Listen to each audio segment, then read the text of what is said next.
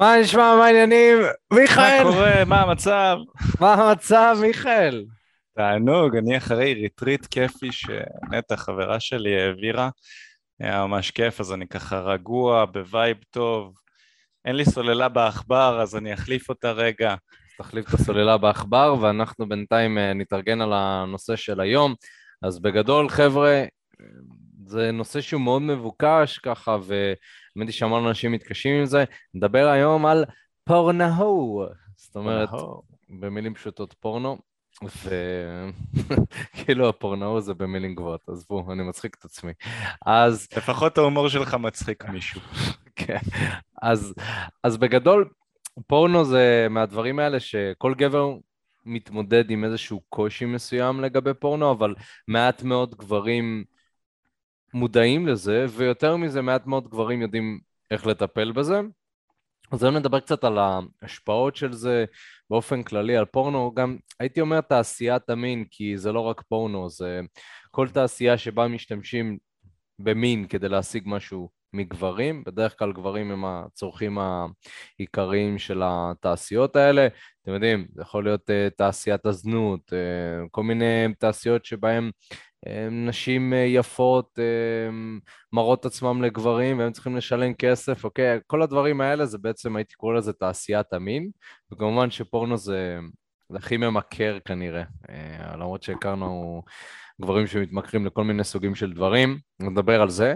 ובנוסף לזה נדבר גם אה, למה רוב הגבוהים לא מודעים לזה, זאת אומרת, לא רק מההיבט של איך זה משפיע עלינו, נדבר גם על בכלל למה רוב הגברים לא יודעים בכלל שקיים הדבר הזה, ואני יכול להגיד שאם אני הייתי יודע את הדברים שהייתי חולק איתכם היום, אז אה, אני חושב שהיינו במקום אחר, זאת אומרת, להרבה גברים חסר את המודעות הזאת, וזה מאוד פוגע בהם. אז אה, מיכל ואני היום נדבר על הדברים המאוד מאוד חשובים האלה. ובנוסף לזה נדבר על כלים להתמכרות, התמכרות למין, התמכרות לפורנו, שזה כל העולם הזה, זה עולם, עולם ומלואו, באמת שזה עולם ומלואו.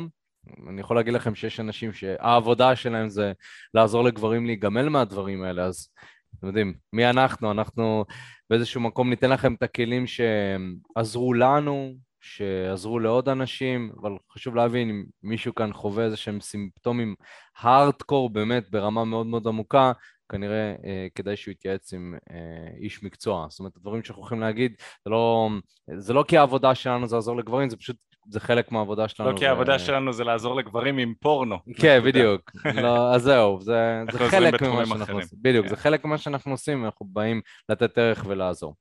אז אמ, לפני שנתחיל אבל, אני מאוד מאוד אשמח, חברים, כמו תמיד, תעקבו אחרינו בפודקאסט, איפה שאתם לא מאזינים, בספוטיפיי, באתר. whatever, תעקבו אחרינו, מאוד מאוד יעזור, פשוט תלחצו follow, ואם אתם עוקבים אחרינו בספוטיפיי, תלחצו על חמישה כוכבים ותדרגו אותנו שם, מאוד מאוד יעזור, אפשר לעשות את זה רק דרך הטלפון, אם אתם נכנסים לפודקאסט שלנו, אתם לוחצים חמישה כוכבים, מאוד עוזר לנו, כבר כמעט 100 איש דירגו, ו... מה שנקרא, כל שבוע אני אעדכן אתכם. אז זה בנוגע לזה. טוב, אז מיכאל, פורנו. פורנו. נדבר לענייננו אנו. אחלה. הייתי רוצה שנדבר על איך באמת ה... כל התעשייה הזאת, הייתי אומר, תעשיית המין, משפיעה על גברים. זאת אומרת, אה, לטובה או לרעה. הייתי רוצה לשמוע קצת... אה... זה נושא מאוד מעניין, הנושא של פורנו זו התמודדות שאני באופן אישי מתמודד איתה כבר כמה שנים עם אה, כל הנושא של התמכרות למין. כל, ה, כל העניין הזה של אה, נשים, אני חושב שהרבה גברים גם שמתמודדים עם אתגרים בכל התחום הזה של אה, הצלחה עם נשים, מאוד מאוד טבעי שעניין הפורנו ייכנס לחיים שלנו, ואני חושב שהיום מרבית הגברים יש להם התמודדות בצורה כזו או אחרת עם נשים, אפילו בתוך הזוגיות יש התמודדות מסוימת עם אישה, שזה לא בדיוק נשים, אבל זה יכול להיות התמודדויות שפורנו בהרבה מאוד מקרים הופך להיות הסייביור, נקודת המפלט, המקום שבו אני מרגיש בטוח. ויש פה איזשהו משהו שהוא בסופו של דבר חיצוני והוא ממלא אצלי איזשהו צורך שאני לא מצליח להשיג בעצמי או שחסר לי ואני מקבל לו מענה דרך הפורנו אפילו שזה מענה שהוא לא אמיתי, אה, וירטואלי נקרא לזה ככה. אז זה נושא מאוד מעניין שהוא מאתגר המון המון אנשים וגם אותי ואני חושב שיש לו המון יתרונות וחסרונות כאילו אי אפשר להתייחס אליו כמו כמשהו שהוא רק רע כי הוא לא רק רע, בואו, אם הוא היה רק רע, אנחנו לא רוצים לעשות דברים רעים, אף אחד מאיתנו, כולנו רוצים לעשות דברים טובים, וכולנו בסוף כמהים וצמאים לאושר, אנחנו פשוט לאו דווקא יודעים או לאו דווקא רוצים להתאמץ מספיק כדי להביא את עצמנו לאושר הזה, ופורנו מהווה תחליף מסוים שהוא מאוד קל להשגה, והוא גם מביא אושר. הרי מה קורה? כשאני צופה בפורנו, זה הוכח מחקרית אגב שרמות הדופמין אצלי במוח מאוד מאוד גבוהות. דופמין, דופמין זה, ה, אה, זה איזשהו חומר אה, כימי שהמוח מפריש כשנעים לו וכשנוח לו. וכשהוא מופרש בתוך המוח אני בעצם מרגיש תחושה של הנאה, של סיפוק. אני יכול להרגיש את התחושה הזאת מניצחון בתחרות, אני יכול להרגיש אותה מאיזה קטע מאוד מאוד מרגש ומסקרן בסרט, ואני יכול להרגיש את זה מאוכל, כשאני אוכל אז דופמין יכול להיות מופרש במוח שלי ואז בעצם המוח מסמן לגוף ולעצמו שהכל בסדר, שאני בסבבה, שטוב לי. ויש כמובן הורמונים נגדיים שגורמים למוח ולגוף להרגיש סכנה. לא נדבר עליהם כאן, אבל כשאנחנו צופים בפורנו בעצם מה שקורה זה שרמת הדופמין שמופרש בתוך המוח הוא הרבה מעל הרמות הטבעיות שמופרשות בתוך המוח כשאני עושה דברים שכיפים לי ברמה כיפית, אה, אפילו סקס, פורנו משחרר רמת דופמין במוח שהיא בהרבה, ואני מדבר איתכם על בעשרות אחוזים יותר, כלומר כמות הדופמין שאני, שאני, שהמוח שלי מפריש כשאני צופה בפורנו היא, היא בעשרות אחוזים יותר מאשר כמות הדופמין שהמוח שלי מפריש כשאני עושה סקס עם בחורה רגילה. וזה מאוד מזכיר סמים, נכון? זה מאוד מאוד מזכיר סמים, כי כשבן אדם צורך, לא משנה איזה סם, קוק, אה, אה, הסם הכי גרוע מבין כולם, כולם גרועים בצורה כזו או אחרת, כן? או רובם, אבל הסם הכי גרוע זה הרואין, שבעצם המוח מפריש כמויות לא טבעיות של דופמין וחומרים שמענגים, אה, חומרים נוספים שמענגים לתוך המוח, ואז מה שקורה, בעצם אם זה היה רק זה, אז לא נורא, איזה כיף. יש איזשהו משהו שאני יכול להשתמש בו שמדליק אצלי את רמת הדופמין, זה אחלה, זה כיף, הלוואי ולכולנו היה משהו כזה בלי תופעות לוואי. ולכאן נכנס החלק הבעייתי, שבכל דבר שמפריש אצלנו רמות קיצוניות של משהו חיובי, אנחנו בעצם נכנסים למצב שבו הדברים הרגילים בחיים שלנו עוברים desensitization באנגלית, אני לא כל כך זוכר איך אומרים את זה בעברית, אבל המוח שלנו הופך להיות פחות מגורה לדברים הרגילים. אז בן אדם שמשתמש בהרואין והוא רגיל לרמות מאוד גבוהות של דופמין בזכות ההרואין, הוא אחרי זה רואה פרח, רואה שקיעה יפה, רואה את הים, הוא לא מתרגש אותו הדבר כמו בן אדם רגיל שמסתכל על הדברים האלה והחיים שלו הופכים להיות מאוד אנמיים. ואז מה הוא צריך לעשות כמובן? כדי להמשיך את ההרגשה הזאת של האושר כי כמו שאמרנו כולנו רוצים לחתור לאושר, אנחנו רוצים, רוצים לחתור לעונג. וכדי לחוות את העונג הזה שפתאום זה לא פתאום, זה בהדרגה, כן? אבל השקיעה בים לא עושה לי כיף. שיחות עם אנשים שהיו כיפים לי פעם, פתאום לא כיף לי לדבר איתם. אני צריך עוד מהחומר הזה שמפריש אצלי את הדופמין בכוח. וזו, וכאן בעצם נוצר מצב של אה, התמכרות לחומר. והרבה אנשים יכולים לטעות ולחשוב שהתמכרות חייבת להיות רק לחומר, אבל אנחנו מכורים לכל כך הרבה דברים שהם לאו דווקא חומר, וזה מאוד נפוץ במיוחד בעולם שלנו היום, כי לכולנו יש רמת העונג שלנו היא כל כך גבוהה היום, כי לכולנו יש בית, לכולנו יש כרטיס, כאילו לרובנו יש כרטיס אשראי שאנחנו יכולים לגייץ איתו דברים שאנחנו לא יכולים לממן. רמת ה- ה- הצרכים שלנו מלאים, מבחינת הבסיס הם מלאים בצורה כל כך גבוהה שאנחנו מחפשים, אם פעם בן אדם היה יכול לה, להרגיש עונג מלחיות אה, בבית במקום באוהל, או לקנות אוטו, לקנות פלאפון, או לאכול תפוח, אז היום רמת העונג שלנו היא כל כך דורשת שינויים וגיוון, כי אנחנו מקבלים הפרשה של דופמין מזה שאנשים לוחצים על לייק שהעלינו.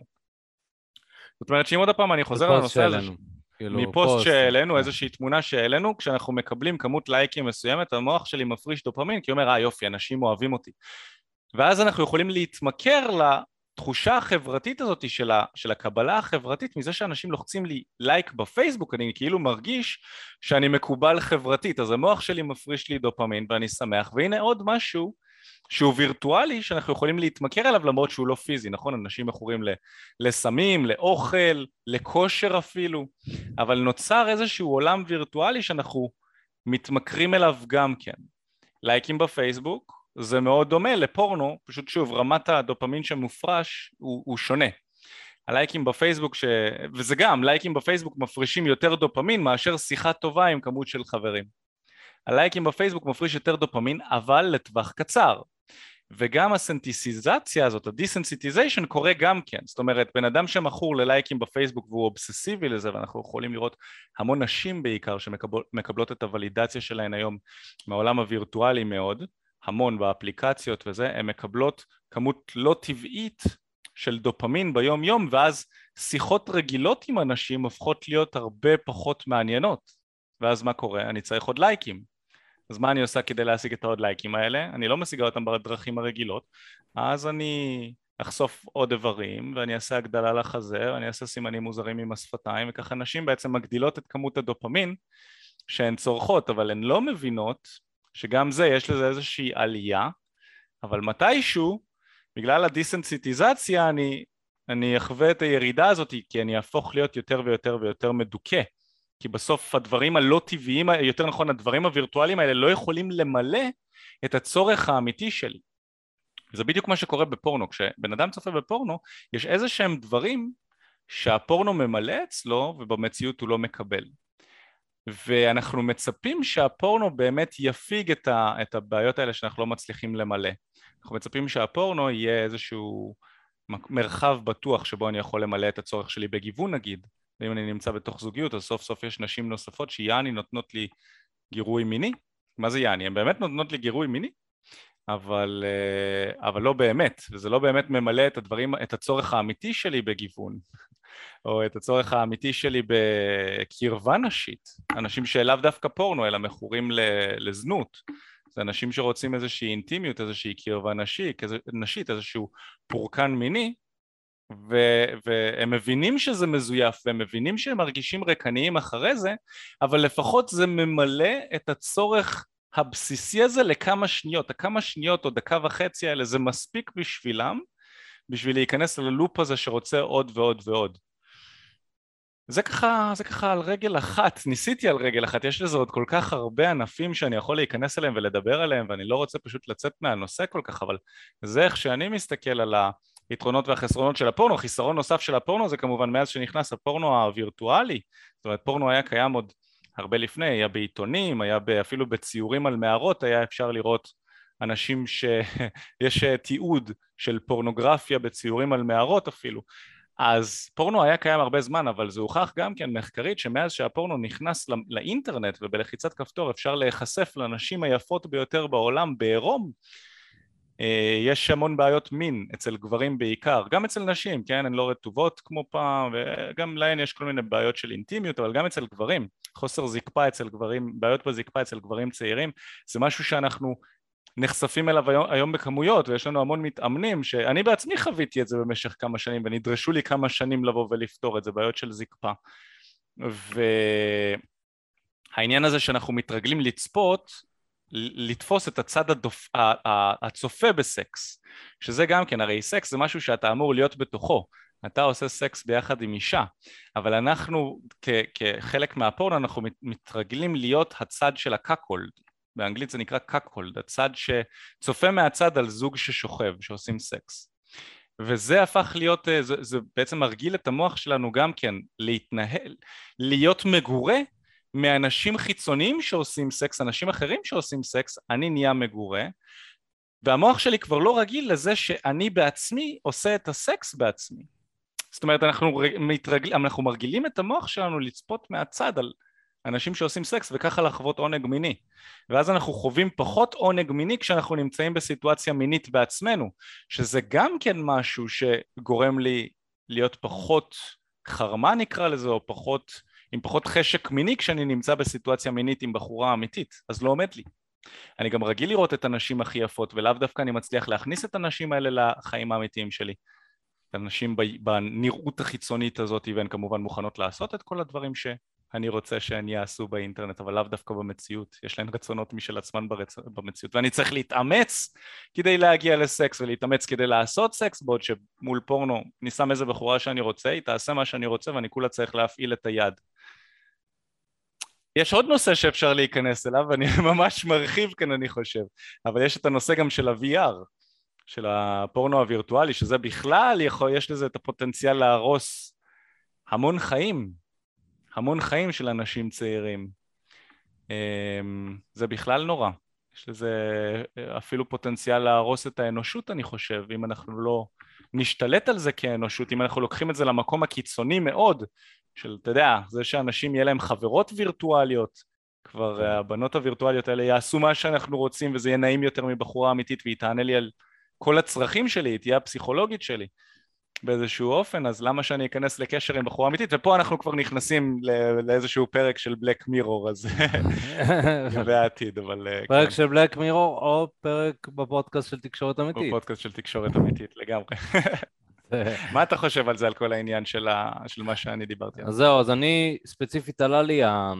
הרעיון של מאיפה בכלל זה מגיע, הכמיהה שלנו לפורנו, וחשבתי על זה שסקס הרי, סקס אה, בשביל הנאה זה משהו שהוא חדש. אם נסתכל על זה, אתה יודע, לך מאה שנים אחורה, אני תמיד אוהב להגיד, לך מאה שנים אחורה, אז אז הסקס היה בשביל אה, ילדים בעיקר, זאת אומרת, זה, גם אם היית שוכב עם בחורה וזה היה סטוץ והיא הייתה נכנסת להיריון והיה לזה המון השלכות, אוקיי? אז, אז לא, לא היה את התחושה הזאת של בוא נעשה סקס בשביל הכיף. היום אתם יודעים, אתם יוצאים החוצה, אתם יכולים להתחיל עם בחורה ולהגיע למצב ששוכבים לכיף. נכון? יש קונדומים, מטרה, יש, יש קונדומים, יש אמצעי מניעה, גלולות, כן. התקנים וכולי. אז אני חושב על זה שהפורנו נכנס לתמונה מתי שסקס נהיה כיף. זה קודם כל. שזה משהו חדש, וזה גם משהו שהוא טיפה לא טבעי, נכון? אם נדבר על סקס לכיף. סקס בשביל הכיף זה משהו שהוא די חדש. זאת אומרת, זה לא משהו שהורגלנו בתור בני אדם. פשוט גילינו שהאזור הזה מאוד מהנה וכיפי. אז מה שאנחנו עושים, אנחנו לוקחים את זה לרמה הבאה. בוא פשוט נסחוט את ההנאה, ואז אה, נעשה טנטרה, כל מיני זה, ונלמד ליהנות מהמקום הזה. שזה גם איזושהי התפתחות כמובן. שאנחנו עוברים בתור בני אדם, עוברים איזושהי התפתחות מסוימת למקום של בוא נעשה מזה כיף. או לא רק, לא רק נעשה זה ממקום של הרוויה, או אפילו מקום של אהבה, נעשה זה ממקום של כיף. ו... וכאן הפורנו בעצם נכנס לתמונה כי בתור גברים, אנחנו, אין לנו בעיה לעשות סקס בשביל הכיף, כי מבחינתנו להרבות כמה שיותר אנשים, כמה שיותר נשים זה במילא, במילא משהו, אתה יודע, גבר שוכב עם הרבה נשים זה לא משהו זר, mm-hmm. אז מבחינתנו זה סבבה. אבל אני מסתכל על זה מההיבט של נשים, הן רוצות זרע מאוד ספציפי, זרע מאוד איכותי. ולכן הסקס בשביל הכיף באופן כל, כללי פחות נתפס אצל אנשים כוואו. ואז בעצם נהיה יותר קשה להשיג את זה. נהיה יותר קשה כי נשים רוצות רק את הזכרי האלפא שיעשו את זה. אין לי בעיה לעשות את זה, אבל עם זכר אלפא. במידה ואני אכנס להיריון, אז לפחות שאני אדע שהזרע איכותי. ואז בעצם כל הזכרים שהם לא אלפא, כל הזכרים שהם חסרי ביטחון, נהיה להם מאוד מאוד קשה להשיג סקס. עם, אנשים, עם אנשים שהם רוצים. אז פורנו נכנס לתמונה. קשה לך? אתה לא מצליח? הנה, תראה, צפה מהצד. הנה הבחורה שאתה רוצה, עם איזשהו גבר רנדומלי, אנחנו לא נייחס לגבר חשיבות, אבל אתה רואה מהצד את הבחורה, היא גולת הכותרת, אתה יכול להרגיש איתה באותו הרגע. אז כמובן, אם אתה יכול להכניס את זה את המציאות המדומה והכל, שהוא נוגע בה, הוא נוגע בבחורה הזאת. ו... או זונות אמיתיות גם כן. אז, אז, אז ברור שזה ממלא את הצורך, כי לבד זה מאוד מאוד קשה. כן. ואני חושב שפה נכנס לתמונה בעצם ההתמכרות לפורנו. אני באמת באמת חושב שגבר, אם יש לו את היכולת להכיר ולשכב עם נשים בטעם שלו, יהיה לו קשה יותר להתמכר לפורנו. ההתמכרות באה מתוך מקום של חוסר ברוב הפעמים. זאת אומרת, גבר יכול ליצור לעצמו באמת סצנות פורנו במציאות, הוא פשוט צריך יכולות מסוימות. ו... ואני חושב שההתמכרות קודם כל מגיעה מתוך המקום הזה של החוסר, ואז שהיא כבר קיימת, אז יכול להיות שגם כבר יש לך את היכולת להכיר נשים, אבל התמכרות כל הזמן מושכת אותך אחורה. ו... אבל קודם כל זה מגיע מהמקום הזה. זאת אומרת, ברגע שאתה לוקח שליטה על חיי ה dating שלך, אז יש את התחושה הזאת של למה? כבר איזשהו פיקפוק כזה, למה אני צריך את זה? כאילו, אני סתם, אני מביא ביד ו... אז איזושהי, אתה מרגיש את הריקנות הזאת, אתה מרגיש שאתה סתם כזה מבזבז זרע, סוג של, כאילו, אתה מבזבז, כאילו, היית יכול לגמור עם בחורה מאוד יפה ואתה סתם מבזבז את זה על המחשב. אז... גם אפשר, אה, אפשר לעשות סצנות יותר כיפיות ממה שרואים בפורנו. אני חייב להגיד, נגיד לי, יש פטישים מאוד ספציפיים, שלא כל כך קיימים בעולם הווירטואלי וקשה להגיע אליהם, אבל אפשר לייצר אותם עם נשים אמיתיות. זה הופך את הסקס האמיתי להרבה יותר כיפי מאשר ה... היה פה פשוט מישהו שהגיב שלא כל החבר'ה מוצלחים עם נשים ולכן פורנו מהווה איזושהי נקודת מפלט ואני מסכים, זה בדיוק מה שאתה אמרת. אנשים שאולי חסרות להם קצת יכולות עם נשים או הרבה יכולות עם נשים פונים לפורנו בשביל לקבל שם איזושהי נקודת מפלט אבל הם לא מבינים שהפורנו עם כמה שזה סם שנותן לך בוסט מטורף של דופמין אתה מרגיש ממש טוב במציאות אתה יכול לעשות דברים הרבה יותר משמעותיים ממה שאתה חולם עליו. הרבה יותר משמעותי ממה שאתה חולם עליו. בטח, בטח. ואני יכול להגיד שזה לא רק איזושהי פנטזיה או משהו שראינו, שמענו, זה דברים שעשינו. זאת אומרת... אנחנו עושים גם. ועושים. זה, זה משהו שהוא אפשרי, פשוט רוב הגברים כמובן לא, לא נחשפים לזה. כן. אז איך זה משפיע על גברים? תראו, בתמונה הגדולה אפשר להגיד שיש אה, איזה שהן נקודות חיוביות, זה כן נותן איזשהו מענה מסוים על אה, צרכים מיניים, על קרבה וכולי וכולי, אבל אם נהיה כנים, כנראה שהרוב זאת השפעה שהיא לא בריאה. זאת אומרת, אם גבר בא ואומר לי שהוא מכור לפורנו, לא הייתי אומר, אה, מגניב, כאילו, טוב, סבבה, התמכרות טובה, ש... יש התמכרויות שהן טובות, אה, כן? יש התמכרויות שהן יותר מועילות, אם אפשר לומר. אבל אם נסתכל על פורנו, אז הייתי אומר שברובו זה התמכרות שאתה רוצה לי, להתרחק ממנה, וזה משפיע על גברים, כי אם אתה יכול לקבל את המענה הזה דרך המחשב, אז למה בכלל שתתאמץ כדי להכיר נשים? למה שתתאמץ לעשות משהו בכלל בחיים שלך, כאילו, באמת, ברמה הזאת. אני אישית, כשאני מוציא את הזרע שלי, אני מרגיש שזהו, כאילו, אני סיימתי לאותו היום. איזושהי תחושה כזאת של, טוב, אני צריך עכשיו לישון. אז, אז תחשוב שגבר כל הזמן עושה את זה, ויש גברים שעושים את זה כמה פעמים ביום, איך הוא יכול לטרוף את העולם? איך הוא יכול uh, לצאת ולהשיג מטרות? הוא לא. ובגלל שהוא מוציא את האנרגיה שלו על, ה, על ההתמכרות בעצם. הוא חושב שזה מה שעושה אותו שמח, ואז כל הזמן צריך את הסיפוק הזה והסיפוק הזה, ו... ולפעמים אנשים כל כך בעומק של הפורנו שקשה להם אפילו להודות לזה, אה, פורנו זונות לצורך העניין. ואני חושב שיש באמת איזשהו מקום שצריך להתעורר כזה, כאילו, ויש גברים שמגלים את זה בגיל מוקדם, אני יכול להגיד שמאזור גיל 18 הבנתי שאני מכור לפורנו, ו... וזה תהליך של כמה שנים. וזה תהליך של כמה שנים שלקח לי מהרגע שבו הבנתי שאני מכור, זאת אומרת, הבנתי שאני צופה בזה לפני בית ספר ומביא ביד, what the fuck, כאילו, למה... לא יכול להפסיק. לא יכול, אני חייב, אני, אני, לא יודע, הייתי... לפעמים הייתי מתחיל מאוחר את הבית ספר, אז הייתי הולך למכון כושר, מוקדם בבוקר, לא, באמת הייתי ממושמע, הייתי הולך למכון כושר, חוזר, ואז כל הגוף שלי היה ברטט, כל הגוף שלי בהורמונים, אני באנרגיה, ואז כזה, וואי, אני חייב להביא ביד, וואי, אני חייב להביא ביד, כאילו, ולא הייתי יכול לצאת מבלי להביא ביד, כאילו, זה היה זמן שמוגדר לי. ובאיזשהו מקום, אני חושב שזה סבבה. לא, לא ראיתי איזושהי בעיה, עד שהבנתי שרגע, אני עושה מה? כאילו, למה אבל לפני בית ספר? מה? ו- ואז התחלתי לשאול את עצמי, האם יש דרכים יותר בריאות לעשות את זה?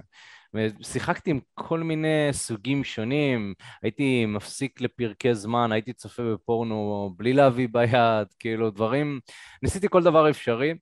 בזמנו ניסיתי uh, NoFap, uh, גם, נדבר קצת על כלים להתמודדות, אז ניסיתי לא להביא ביד בכלל, גם הייתי בתול, אז גם לא היה לי סקס. Uh, הגעתי למצב של 120 יום, כאילו, בלי זה. ו...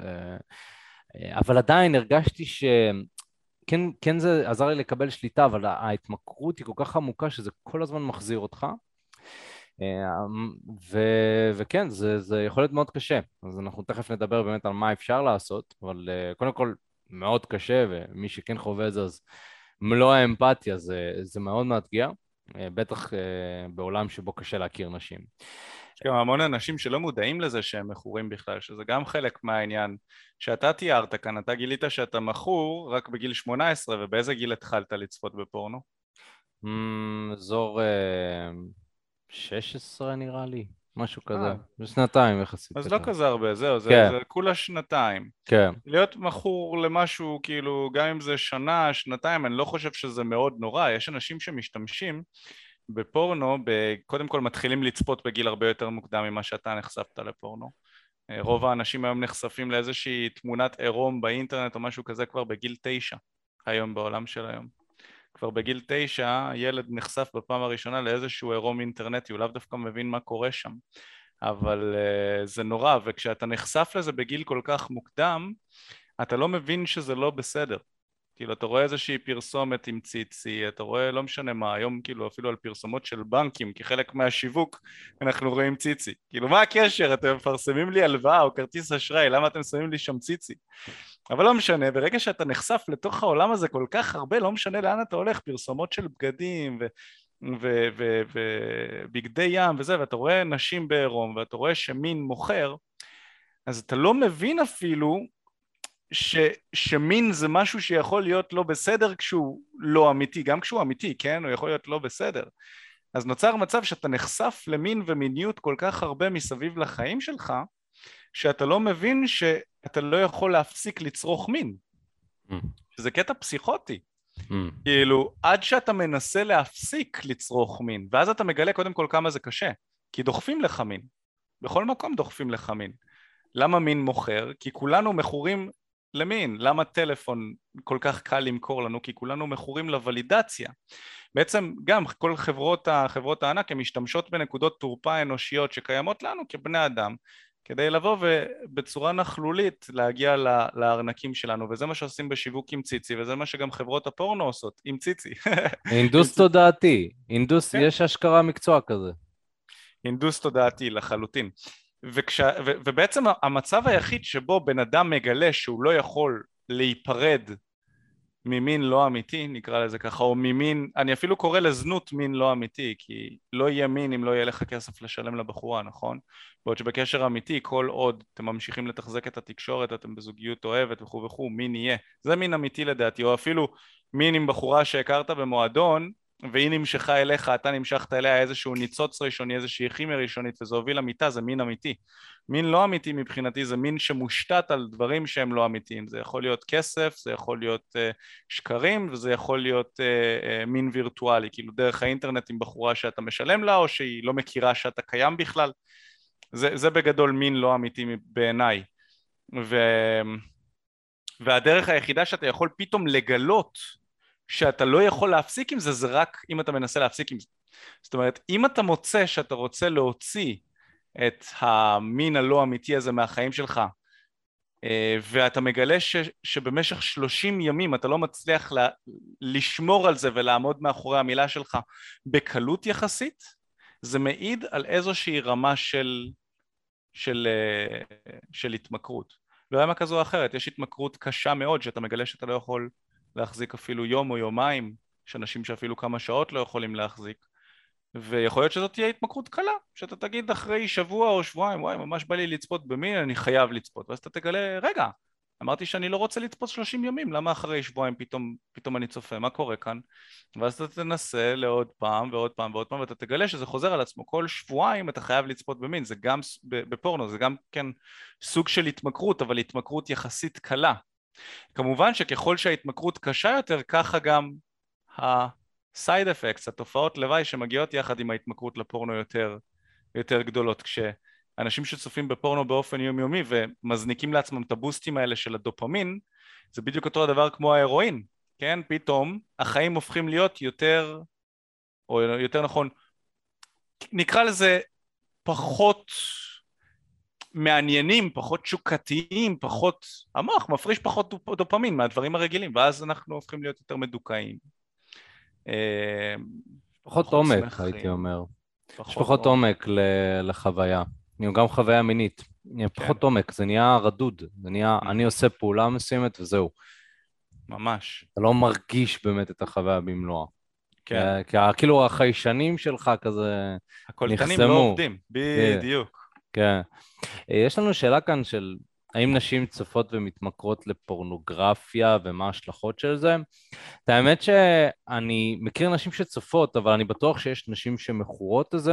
הייתי אומר שנשים שמכורות זה נשים שבעצמם מאוד קשה להם אולי להשיג סקס, ובוא נגיד שזה אחוז מאוד מאוד קטן מנשים. לרוב האנשים אין להם בעיה אה, להשיג סקס, או אמנם יכול להיות גבר שלא לא הזכר הכי אלפא, אם אפשר לקרוא לזה, אבל אה, הייתי אומר שבדרך כלל זה המצב, אתה יודע, אולי סתם ניקח איזה גיקית מאוד, אה, נשים שהן סופר overweight לצורך העניין, זה נשים בדרך כלל שקשה להן להשיג סקס, זה נשים שהן לא חברתיות, לא אוהבות אנשים, לא... קשה להן, אה, קשה להן ליצור קשרים חברותיים, אז בדרך כלל אישה כזאת יכולה להתמכר למין. הייתי אומר שכן, יש, יש לה, יש, כנראה שאם לאישה יש התמכרות לסקס, יש עוד הרבה דברים שהיא צריכה לפתור.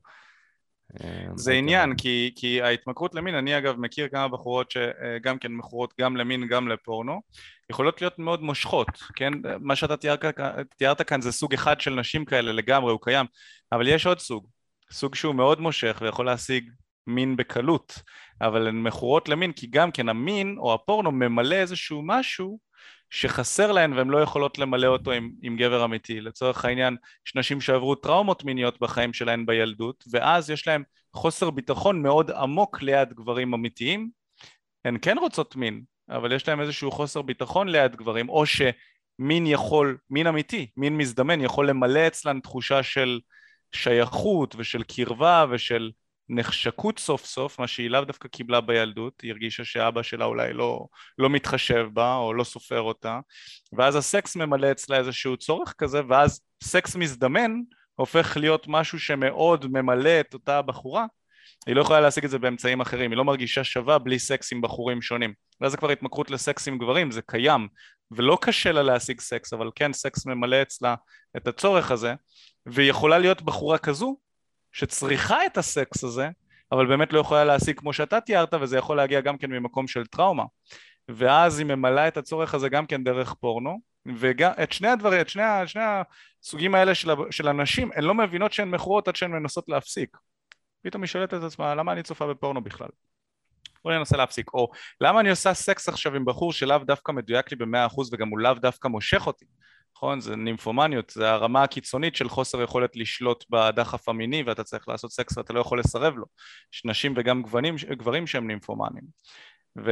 ואז אותה בחורה שואלת את עצמה למה אני שוכבת עכשיו עם בחור שלא עושה לי את זה כאילו במאה אחוז, למה אני לא יכולה להגיד לא, ואז היא מנסה להפסיק ואז היא מגיל... מגלה שיש לה איזושהי מורכבות מינית, זה גם אצל גברים וגם אצל נשים. כן. אבל זה לאו דווקא חייב להיות איזשהו חוסר יכולת לשכב. כן, מההיבט של פורנו אני חושב שכן, רוב, אם אישה מושכת בדרך כלל היא יותר תתמכר למין עצמו, אם היא יכולה להשיג את זה. הייתי אומר... אלא אם יש לה ממש חוסר ביטחון ליד דברים. יכול להיות, כן. אז מה ההשפעות של זה? אז את האמת שחשבתי על זה, ואני חושב שאחת מההשפעות היותר גדולות של בחורה שמכורה למין, זה או אובר um, טיזריות, אני גם חושב על זה. זאת אומרת, בחורה בדרך כלל, אם היא מכורה למין, אז במוח שלה יש איזושהי תמונה אה, מאוד, אה, מאוד מורכבת, איזושהי פנטזיה כזאת שהיא מאוד מאוד רוצה, איזשהו משהו כזה, והיא לא תמיד חותרת לאקט עצמו. אני שמתי לב שלהרבה נשים שיש להן את ההתמכרות הזאת למין, הן אוהבות גם לפעמים לתעתע, לשחק, כי זה מה שמדליק אותם, הכיבוש הרגיל כביכול של גבר, הסקס הרגיל, זה לא מה שהן רוצות, הן רוצות את ההכנעה של הגבר, הן רוצות שירד על שתיים לפעמים, אה, אה, הן רוצות אה, שיתחנן לפעמים, כי... ברגע שהבחורה, אם, אם ניקח גבר ואת רמת הדופמין הרגילה שלו, אז, אז אם נעלה את זה למעלה, זה ייראה משהו אחד. אה, זאת אומרת, זה פשוט, הוא פשוט כנראה פחות יימשך לנשים, גם אם נראות טוב, הוא פשוט פחות, פחות, פחות יעשה לו את זה. אה, המשיכה תיראה אחרת. בחורה, אם תעלה לה את רמת הדופמין, בגלל שאתה מערב שם הורמונים ורגש, אז יוצר איזושהי, לפחות ממה שאני שמתי לב, איזשהו טוויסט בעלילה כזה, כאילו פתאום... זה, זה קצת מעניין, כי כאילו היא מכורה למין, אבל היא לא כל כך יודעת איך למלא את החוסר הזה, בגלל שהיא קצת מבולבלת, ויש שם איזשהו משהו, אני חושב לפחות, זה, זה סוג מסוים של נשים. הייתי אומר גם ש sexting, נשים שמאוד מאוד מתמכרות ל sexting, זה נשים שבדרך כלל מכורות למין. זאת אומרת, היא יכולה להביא ביד על התכתבויות, כאילו, מבחינתה זה מספק, כאילו, זה מבחינתה... אני שמתי לב שאנשים שמכורים ל sexting, בדרך כלל זה אה, קו ישיר למכור למין, מכור לפורנו. אני חייב לספק את זה, ועכשיו דרך ההתכתבות, או אנשים שלצורך אה, העניין לעשות כל מיני אה, וידאוים, וידאו צ'אטס עם גברים. אני חושב שזה השפעות. בדרך כלל אם הייתי עושה את כל הדברים האלה, זה בדרך כלל שווה לבחורה שאתה לא רוצה לצאת איתה. זאת אומרת, אם אתה מזהה, כי זה סימנים כאלה שאתה מתחיל להריח אותם, אתה מתחיל כזה... אה, משהו כאן לא זה. זה כמובן מצד אחד. זה מוביל לבעיה מאוד נשית, לבעיה, לבעיה הנשית של חוסר יכולת להיכנס למערכות יחסים. כן. שאל, שאלו פה מה, מה ההשפעות של זה, אז בעצם בחורה ש, שמכורה למין יהיה לה קושי מאוד חזק להיכנס למערכת יחסים עם גבר. כי היא תאתגר את עצמה שם. גבר יכול להיות בתוך מערכת יחסים ומכור לפורנו, כי הוא נדרש לגיוון, והוא לאו דווקא מקבל אותו מהאישה. אישה לא יכולה, יהיה לה מאוד קשה להיות מכורה לפורנו או למין ולהיות במערכת יחסים במקביל, כי מלכתחילה יהיה לה קשה להיכנס למערכת יחסים הזו. כן, כן. אה, זה, זה מעניין, זו שאלה מעניינת, זה כמובן הצד הנשי, אנחנו מקדים כמובן בצד הגברי, אבל זה מעניין לי זה. ויש לנו כאן עוד שאלה, איך אפשר לתעל את האנרגיה המינית כאלטרנטיבה לפורנו? אז אני מאוד אוהב את השאלה הזאת, כי זה בעצם לצאת מנקודת הנחה שזה אפשרי. זאת אומרת, אפשר, אפשר לבוא ולעשות, יש, יש לי את האנרגיה, שאלה מה אני עושה איתה. אז קודם כל אני חושב שזה עניין של בחירה. אם אתם מזהים שיש לכם איזושהי התמכרות מסוימת, אז קודם כל לבחור אמ, שאתם לא רוצים את זה. אתם לא רוצים את זה בחיים שלכם, זה כבר לא משרת אתכם, זה לא עושה לכם את זה. זה קודם כל, הבחירה זה ההתחלה של כל, כל סוף של התמכרות, הייתי אומר.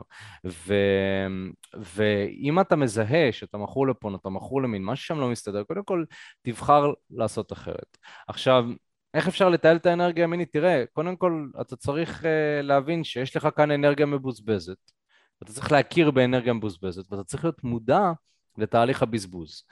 אה, זה תהליך של אה, להיות מאוד קשוב לעצמך, להיות ערני בזמן שאתה עושה את הפעולות האלה, כי הרבה אנשים עושים את הפעולות האלה בצורה לא מודעת. אני פותח את המחשב, אני מביא ביד, אה, זהו, סיימתי, זהו, הלכתי. מה שהייתי רוצה דווקא זה להביא מודעות למקום הזה, לפתוח את המחשב, להיות מודע לתהליכי המחשבה, מיינדפולנס, אוקיי? Okay?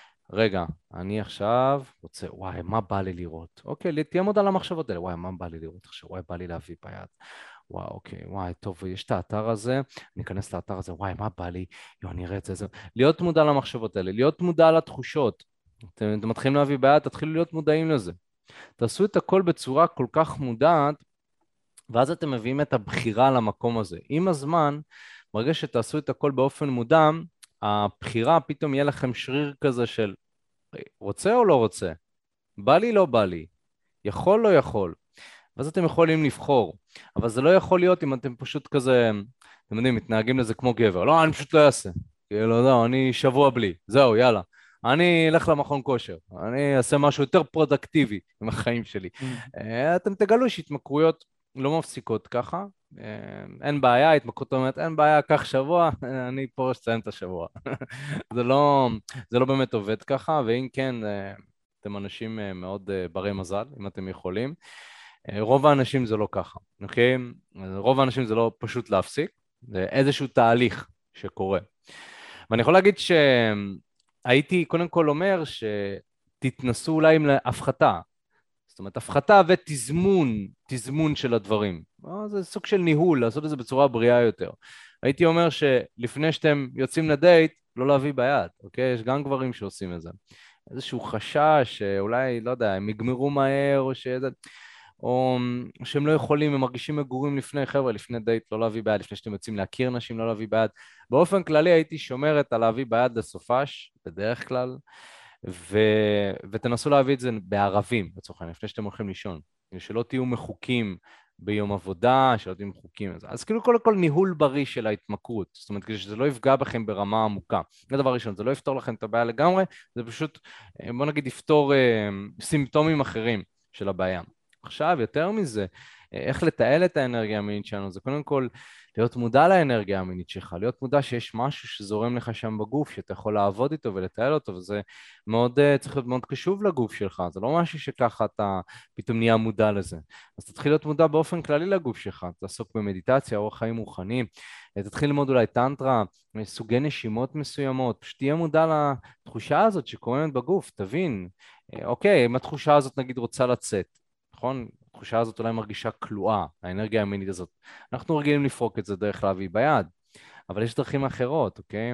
להוציא אגרסיות בצורה מסוימת, נכון? סתם אני זורק אגרוף תאילנדי מבחינתי היה הוצאה של אנרגיה מינית בשנתיים האחרונות. זאת אומרת, לצרוח חזק, אה, כזה, כל האלה, זה מאוד הוציא לי אנרגיה מינית ונהייתי פחות נזקק, אבל מצד שני נהייתי גם מאוד מיני. זאת אומרת, זה, זה, זה מה שנקרא, היה פרודקטיבי משני צדדי המטבע. חרב, חרב אה, כפולה כזאת. בדיוק, כי מצד אחד אתה מוציא, אבל מצד שני זה מתמלא. כן. זה מתמלא בצורה בריאה יותר ולא בצורה נזקקת, כי אני יודע שאם אני רוצה אני פורק את זה. אז, אמ, אז האנרגיה המינית, קודם כל, פשוט להיות מודע אליה ולעבוד עם זה ולראות, לזכור דרכים שונות שבהן אתה יכול לפרוק אותה. ויותר מזה, אני הייתי מאתגר את עצמי לפרוק אותה עם נשים, אוקיי? צורה יותר, יותר בריאה, בוא נגיד, מאשר פורנו. גם לזה אפשר לפתח התמכרות, אבל בוא נגיד, אם יש לך את היכולת להכיר ולשכב עם נשים, כנראה שאתה במקום טוב, ואם זו ההתמכרות שלך, זה גם התמכרות, אבל בוא נגיד, זה יותר בריא מלשבת בבית ולהביא ביד, סביר להניח. בגלל זה אפשר להתמכר לכל דבר, בגלל זה אני אומר שצריך להיות מודע לדברים האלה. אמ, אז זה, זה ניהול נכון של האנרגיה הזאת, אה, לוודא שאתה עושה את הדברים שקבעת לעשות, נכון? ושלא הפורנו פתאום מושך אותך ופתאום אתה לא, רגע, להביא ביד. אם הצבת לעצמך איזשהו יעד, איזושהי מטרה מסוימת, תעשה אותה. אל תביא ביד, אוקיי? אז זה גם משהו ששווה אה, להיות מודע. אה, יש, לנו כאן, יש לנו כאן פה עוד כמה שאלות. אה, אני חושב ש... אני חושב שבאיזשהו מקום, חבר'ה, התמכרות, התמכרות לפורנו זה, זה עולם, התמכרות למין זה עולם, ו... והייתי מציע גם, כן, לגברים שרוצים ככה לבוא ולצאת מהמעגל הזה, הייתי שוקל גם אה, להיעזר באיש מקצוע, כמו שאמרתי בהתחלה. זאת אומרת, אם אתם מרגישים שיש איזשהו קושי מסוים, אתם רוצים איש מקצוע שיצביע לכם על הנקודות ש... שאוקיי, בגלל זה זה קורה, בגלל שיש לך איזשהו צורך מסוים, אז בוא נזהה את הצורך הזה ובוא נטפל בצורך הזה באופן ישיר.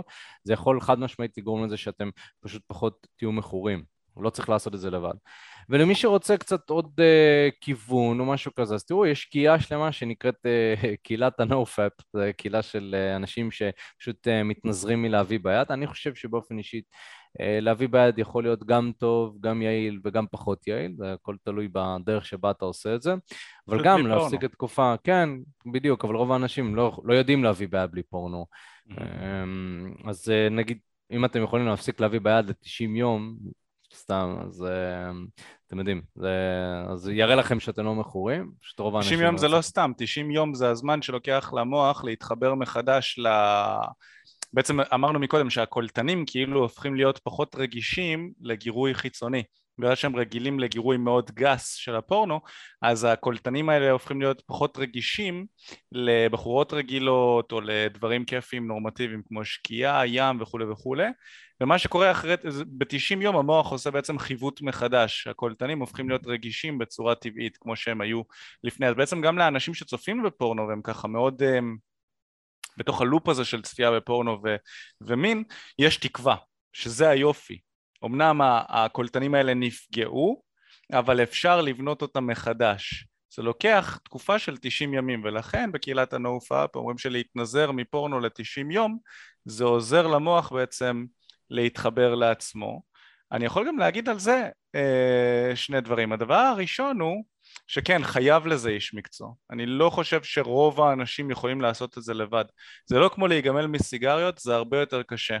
סיגריות אמנם גם כן יושבות על איזשהו צורך רגשי, אבל ההתמכרות היא בעולם קיימת כבר המון שנים, המון זמן, ההתמכרות לסיגריות, והתחום הזה של סיגריות הוא כבר מאוד מוכר וברור, ואם אתה רושם גמילה מעישון, יש לך אלף ואחת ספרים בנושא וכתבות ו- ו- וייעוץ.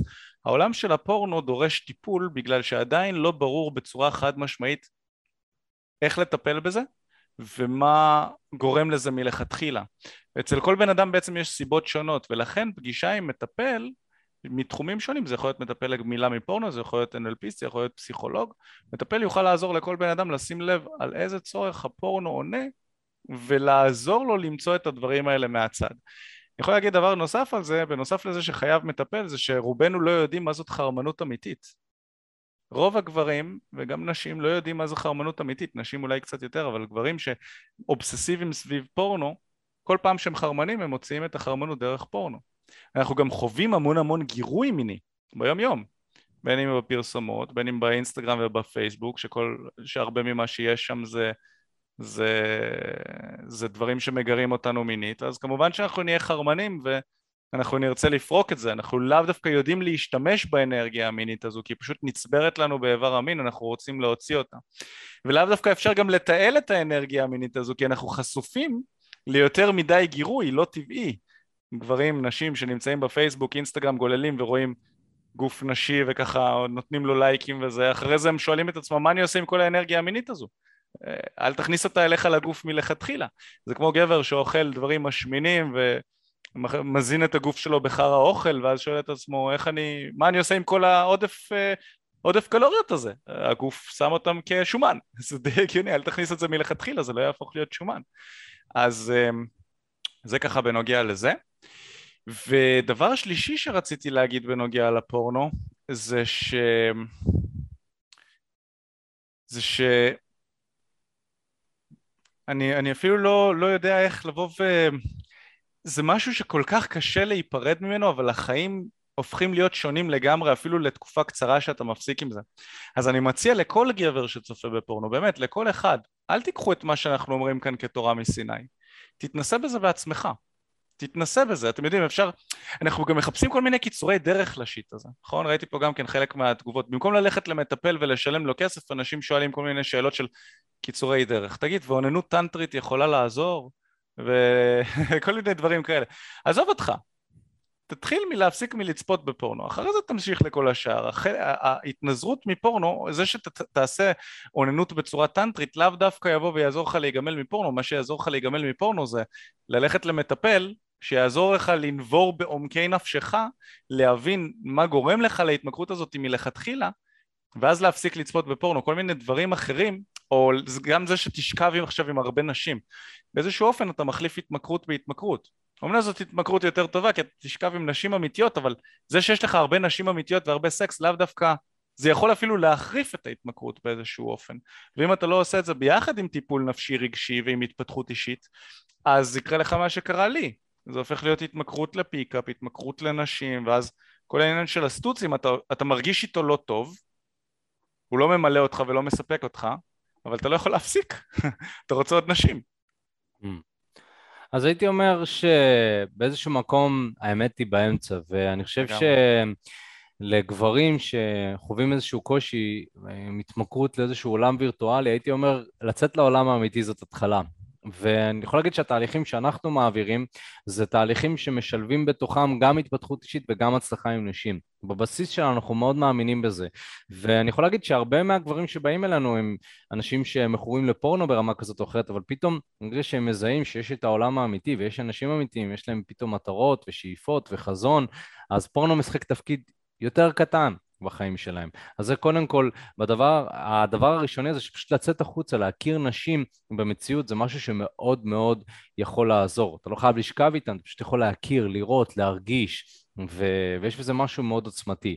זה דבר ראשון. דבר שני, אה, כמו שאמרנו, אנחנו חסידים גדולים של אה, טיפולים, אה, טיפולים רגשיים, ואנחנו משלבים את זה גם באימונים איתנו. אם אנחנו מרגישים שיש לנו מתאמן מסוים שחווה איזשהו קושי, יש לנו אנחנו מפנים אותו לטיפול בעצם, והטיפול הוא בבקרה שלנו, זה טיפול שאנחנו יודעים מה קורה שם, וזה משולב כחלק מהתהליך. חלק של התפתחות אישית. בגלל זה התהליכים אצלנו כל כך עוצמתיים, לא רק מהרמה של להכיר נשים, אלא גם מהרמה של ההתפתחות האישית, ו- וזה בא ביחד. אז, אמ, אז אם הייתם רוצים לשמוע קצת יותר פרטים לגבי העבודה איתנו ולגבי התהליך הזה של ההתפתחות האישית, זאת אומרת, אתם אולי מאזינים לזה כי רציתם איזשהו פתרון לגבי הפורנו, ופתאום גיליתם שיש איזשהו משהו שהוא טיפה גדול יותר ומשהו שהייתם רוצים להשיג, אז אתם יכולים לבוא ולהתייעץ איתנו, לראות באמת האם הבעיה היא ספציפית אה, רק בפורנו, שבאמת פשוט חסר לך נשים, אוקיי? ואם אתה רוצה שנעזור לך ככה לדייק את הבעיה, ונעזור לך גם למצוא פתרון, אז אני ממליץ לך לבוא ולהתייעץ איתנו, אוקיי? יש לנו קהילה שלמה של אנשים, גם שעובדים איתנו, גם רשת של מאמנים שיכולה לבוא ויעזור לך. אם אתה רוצה לבוא ולשמוע קצת פרטים לגבי מה שאנחנו יכולים לעשות, אתה מוזמן להשאיר פרטים לשיחת ייעוץ עם יועץ לימודים שלנו. הקישור יימצא כאן בצ'אט, אנחנו נזרוק אותו למי שמאזין בלייב, למי שצופה בזה ככה בשידור חוזר, אתם יכולים לבוא וללחוץ על הקישור שנמצא בתיאור. בעצם מה מטרת השיחה הזאת? קודם כל, המטרה הראשונה היא להבין איפה אתה נמצא כרגע, מי אתה, אנחנו נשאל שאלות, ננסה לברר את המצב שלך, ממש ננסה לדייק לך גם את הפתרון. כי זה לא עוזר רק להבין מה המצב, אלא צריך שיהיה איזשהו פתרון מסוים. וכדי להבין את הפתרון, אנחנו נרצה להבין לאן אתה רוצה להגיע, מה המטרות שלך, מה השאיפות שלך, חלומות שלך, מה, מה אתה רוצה להגשים עם נשים או עם אנשים באופן כללי, ואיך אנחנו יכולים לעזור לך לעשות את זה. אז זה הדבר השני שנבין. ודבר השלישי, אנחנו ננסה למצוא פתרון, אנחנו ננסה להבין איזה אחד מהקורסים שלנו יכולים לשרת אותך בצורה הטובה ביותר. אז אתם יכולים כבר להירשם לשיחת ייעוץ בחינם לגמרי, ללחוץ על הלינק, על הקישור, ואנחנו נדבר איתכם בהקדם. מעבר לזה, אם אהבתם, הרגשתם שהפודקאסט נותן לכם ערך, אתם מוזמנים בעצם לדרג אותנו חמישה כוכבים, לעקוב אחרינו בעצם לעוד תכנים כאלה, ו... וזהו. מיכאל, תודה רבה, היה ממש מעניין. תודה רבה. ואנחנו נתראה בפעם הבאה. יאללה ביי. להתראות לכולם.